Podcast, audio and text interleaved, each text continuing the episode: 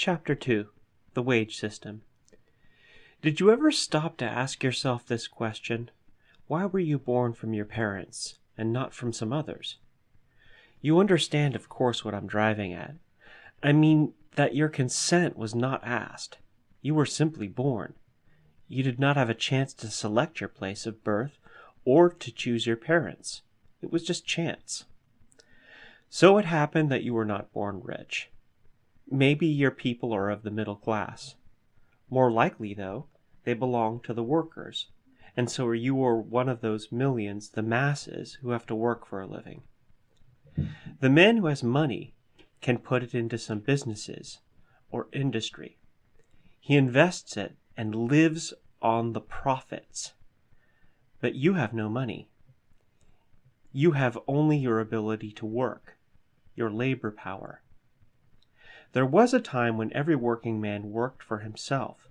There were no factories then, and no big industries. The laborer had his own tools and had his own little workshop, and he even bought the raw materials he needed. He worked for himself, and he was called an artisan or a craftsman. Then came the factory and the large workshop. Little by little they crowded out the independent working man, the artisan, because he could not make things as cheaply as the factory. He could not compete with the big manufacturer, so the artisan had to give up his little workshop and go to the factory to work. In the factories and large plants, things are produced on a big scale. Such big scale production is called industrialism.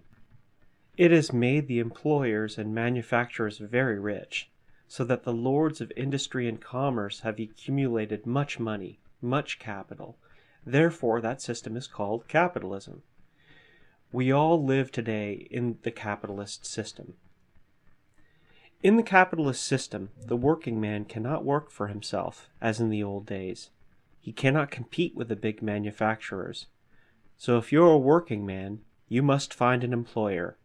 You work for him that is, you give him your labor for so and so many hours per week or day, and he pays you for it. You sell him your labor power, and he pays you wages. In the capitalist system, the whole working class sells its labor power to the employing class. The workers build factories, make machinery and tools, and produce goods. The employers keep the factories, the machinery, tools, and goods for themselves as their profit. The workers get only wages. This arrangement is called the wage system. Learned men have figured out that the worker receives as his wage only about one tenth of what he produces.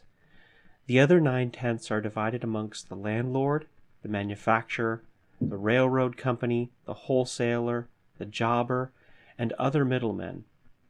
It means this though the workers as a class have built the factories, a slice of their daily labor is taken, taken from them for the privilege of using those factories. That's the landlord's profit. Though the workers have made the tools and the machinery, another slice of their daily labor is taken from them for the privilege of using those tools and machinery. That's the manufacturer's profit. Though the workers have built the railroads and are running them, another slice of their daily labor is taken from them for transportation of the goods they make. That's the railroad's profit.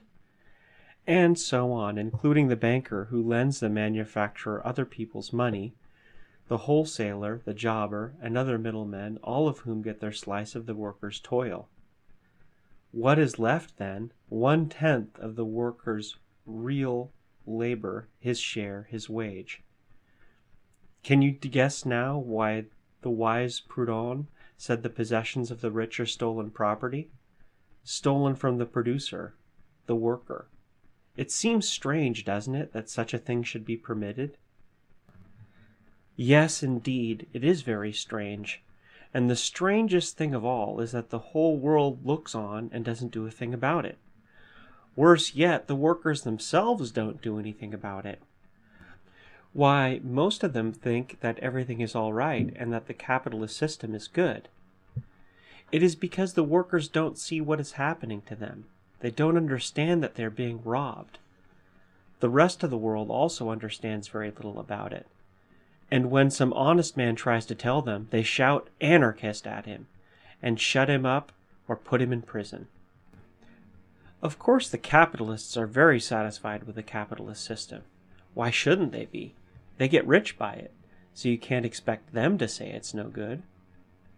The middle classes are helpers of the capitalists, and they also live off the labor of the working class, so why should they object?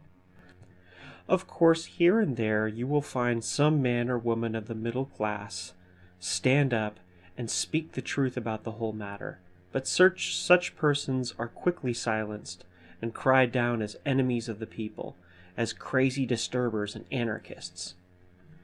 But you would think that the workers should be the first to object to the capitalist system, for it is they who are robbed and suffer most from it. Yes, so it should be but it isn't so, which is very sad. The workers know the shoe pinches somewhere.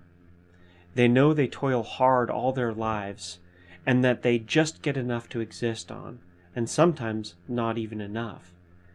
They see that their employers can ride about in fine automobiles and live in the greatest luxury, with wives decked out in expensive clothes and diamonds, while the worker's wife can hardly afford a new calico dress so the workers seek to improve their condition by trying to get better wages. It is the same as if I woke up at night in my house and found a burglar had collected all my things and is about to get away with them.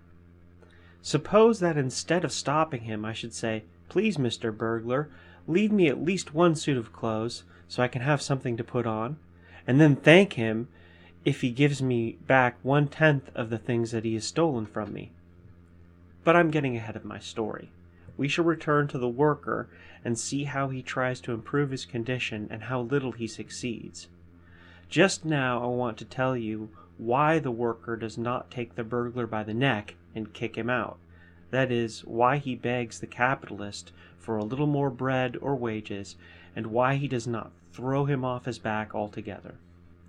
It is because the worker, like the rest of the world, has been made to believe that everything is all right and must remain as it is, and that if a few things are not quite as they should be, it is because people are bad, and everything will right itself in the end anyhow. Just see if that is not true of yourself. At home, when you were a child, and when you asked so many questions, you were told it is right so, that it must be so, that God made it so, and that everything was all right.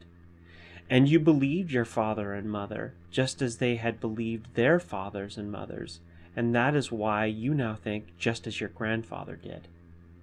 Later in school, you were told the same things. You were taught that God had made the world, and all is well, that there must be rich and poor, that you should respect the rich and be content with your lot. You were told that your country stands for justice and that you must obey the law. The teacher, the priest, and the preacher all impressed it upon you that your life is ordained by God and that His will be done. And when you saw a poor man dragged off to prison, they told you that he was bad because he had stolen something, and that it was a great crime. But neither at home, nor in school, nor anywhere else were you ever told that it is a crime for the rich man to steal the product of the worker's labor, or that the capitalists are rich because they have possessed themselves of the wealth which labor created. No, you were never told that, nor did anyone else ever hear it in school or church. How can you then expect the workers to know it? On the contrary, your mind, when you were a child, and later on too, has been stuffed so full of false ideas that when you hear the plain truth, you wonder if it is really possible. Perhaps you can see now why the workers do not understand that the wealth that they have created has been stolen from them and is being stolen every day. But the law, you ask, the government, does it permit such a robbery? Is not such theft forbidden by law?